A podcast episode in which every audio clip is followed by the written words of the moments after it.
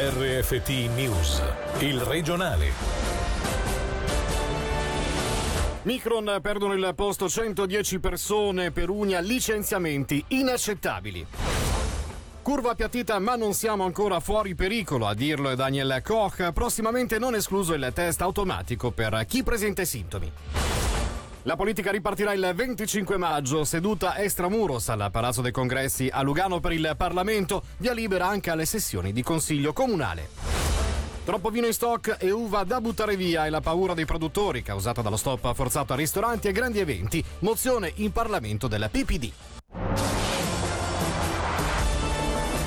Buonasera a tutti dalla redazione di Radio Ticino. La Micron di Agno, come avete sentito, taglia 110 posti di lavoro sui 350 complessivi. I licenziamenti sono stati motivati come una conseguenza del peggioramento del mercato automobilistico di cui il gruppo è fornitore, ma i sindacati non ci stanno e affermano è un'operazione per aumentare il valore dei titoli in borsa di Micron. Per tutti i dettagli sentiamo il servizio di Alessia Bergamaschi. A novembre la prima decisione da parte dell'azienda di Agno di introdurre una riduzione dell'orario di lavoro seguita a dicembre da una trentina di licenziamenti, un'operazione allora definita necessaria per evitare misure più drastiche. Misure più drastiche che però si sono palesate in modo del tutto inaspettato in un momento storico decisamente complicato.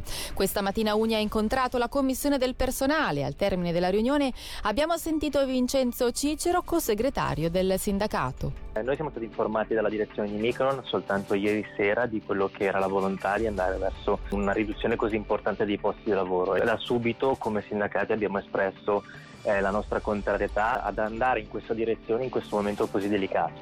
Questa mattina si trattava semplicemente di un incontro con la commissione del personale dove abbiamo cercato di capire quali erano un po' i contorni in maniera più dettagliata di questa vicenda. Ciò che è chiaro è che per noi risulta inaccettabile e irresponsabile eh, licenziare 110 persone in un momento così delicato, tanto più che in questo momento i costi salariali eh, di questi lavoratori sono a carico della collettività perché sappiamo che Micron è in lavoro ridotto tra l'altro da diversi mesi, non capiamo questa volontà di questa impressionante accelerata in questo momento se non per eh, aumentare il valore dei titoli in borsa di Micron. Si è fatto qualche riferimento agli aiuti della Confederazione in questo momento dovuti alla situazione? Non c'è una possibilità anche in questo senso di ricevere del sostegno? Micron, così come tante altre aziende, sta già beneficiando del sostegno da parte della Confederazione per questo delicato momento e sta già approfittando di questo sostegno già da diversi mesi in quanto i primi licenziamenti, ricordiamo, erano eh, già stati comunicati nel mese di novembre dell'anno scorso e voglio ricordare che lì eh, nelle trattative che ci sono state Micron aveva assicurato più volte che non si trattava di un licenziamento collettivo ma soltanto di un piccolo accorgimento per evitare di andare verso una riduzione più ampia dell'organico nei mesi successivi. Ecco quello che vediamo è assolutamente una, una, mancanza di trasparenza da parte della direzione di Micron che ha prima operato 25 licenziamenti nel mese di novembre, di fatto non non dicendo chiaramente qual era la reale posta in gioco e poi è andata a operare un taglio ancora più ampio soltanto in questi mesi in un momento dove tra l'altro non è possibile nemmeno consultarsi con i lavoratori come prevede il contratto perché come è possibile oggi fare una consultazione trovare delle strade alternative ai licenziamenti quando i lavoratori sono tutti a casa in lavoro ridotto Curva appiattita ma non siamo ancora fuori pericolo è quanto affermato oggi da Daniel Koch, delegato Covid-19 della Confederazione. Su indicazione di Berna nel frattempo si sono riaccese in Ticino le discussioni per cambiare criteri sul tracciamento dei casi di contagio e sui test per chi presenta i sintomi tipici dell'infezione. Selin Lalomia.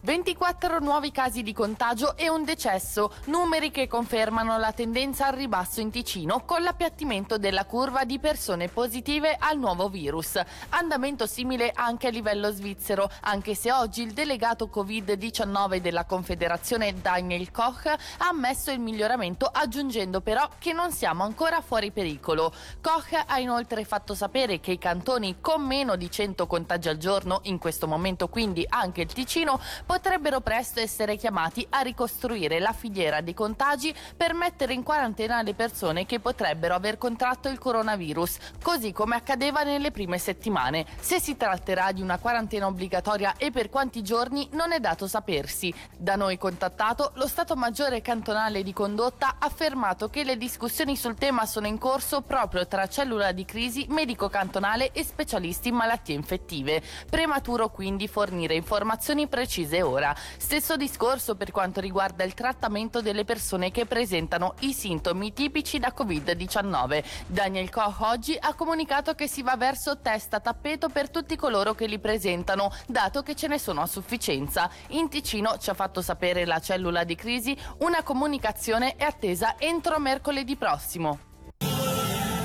Il 25 maggio segnerà il giorno della ripartenza della politica ticinese. Mentre il governo ha vissuto un intenso periodo per far fronte all'emergenza, il Gran Consiglio uscirà dallo stop forzato con una seduta extramuros al Palazzo dei Congressi di Lugano per garantire ai 90 deputati le distanze di sicurezza. Annullata quindi la sessione prevista ad inizio mese.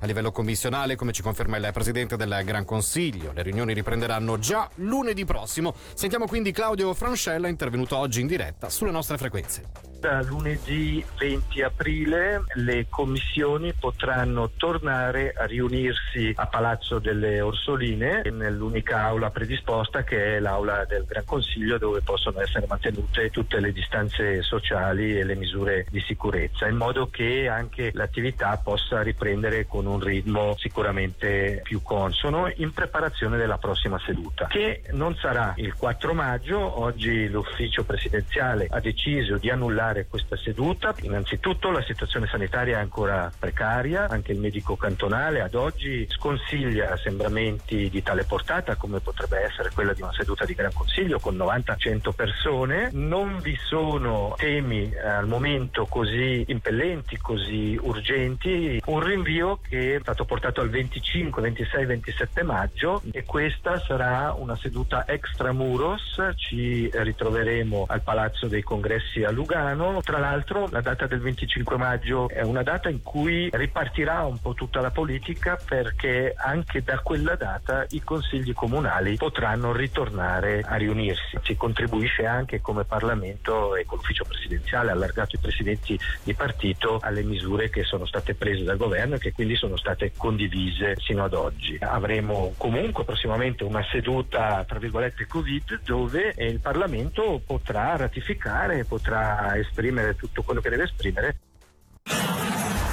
Vino invenduto e uva da buttare via e la paura dei produttori del nostro cantone è generata dallo stop prolungato ai grandi eventi e alla ristorazione. Una mozione presentata oggi dal PPD chiede misure concrete di aiuto. Al primo firmatario, Lorenzo Ielmini, abbiamo chiesto quali sono le difficoltà del settore vitivinicolo in molte cantine è rimasto il prodotto del 2019 e si deve affrontare la prossima vendemmia con l'incertezza di non sapere se avrà ancora in cantina questo prodotto e se potrà produrre e acquistare le uve di questa vendemmia. Sicuramente c'è anche una difficoltà a portare avanti la normale usuale attività di cura dei vigneti, meno perché non è il momento della presenza sul territorio, negli acquisti non è prioritario quello del vino, molti stanno utilizzando le scorte che già hanno a casa, non funziona molto l'acquisto online, i ristoranti eh, sono chiusi, gli eventi bloccati, per cui tutte quelle occasioni di vendita sono state bloccate da questa terribile pandemia. Si chiede in particolare alleggerire quello che è il carico delle tasse, aiutare all'eliminazione dello stock eh, di vini che attualmente sono in barca o sono in bottiglia, di aiutare a sensibilizzare la grande distribuzione affinché venga sostenuto soprattutto il vino cinese, i vini svizzeri svizzeri. Non voglio assolutamente incitare all'alcolismo, ma sostenere con gli acquisti proprio diretti i produttori cinesi. 2 miliardi a fondo perso tramite un credito di 1000 franchi ciascuno per sei mesi per riattivare l'economia e garantire sostegno a tutte le categorie e lo Stato anche protagonista nella promozione dei prodotti del settore primario, anche in ambito turistico. Sono tra le soluzioni formulate dai Verdi attraverso cinque interpellanze e tre mozioni indirizzate al Parlamento. Sentiamo la gran consigliera dei Verdi, Samantha Bourguin.